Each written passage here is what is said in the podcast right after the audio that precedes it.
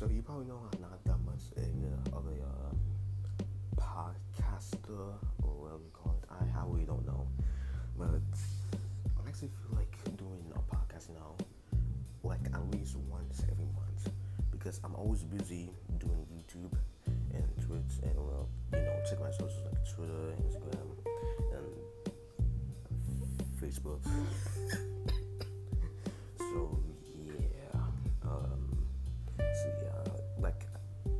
like, I said, at least expect like one episode, like for at least a month or so, because like I said, I am really busy and such. So yeah, so see you then.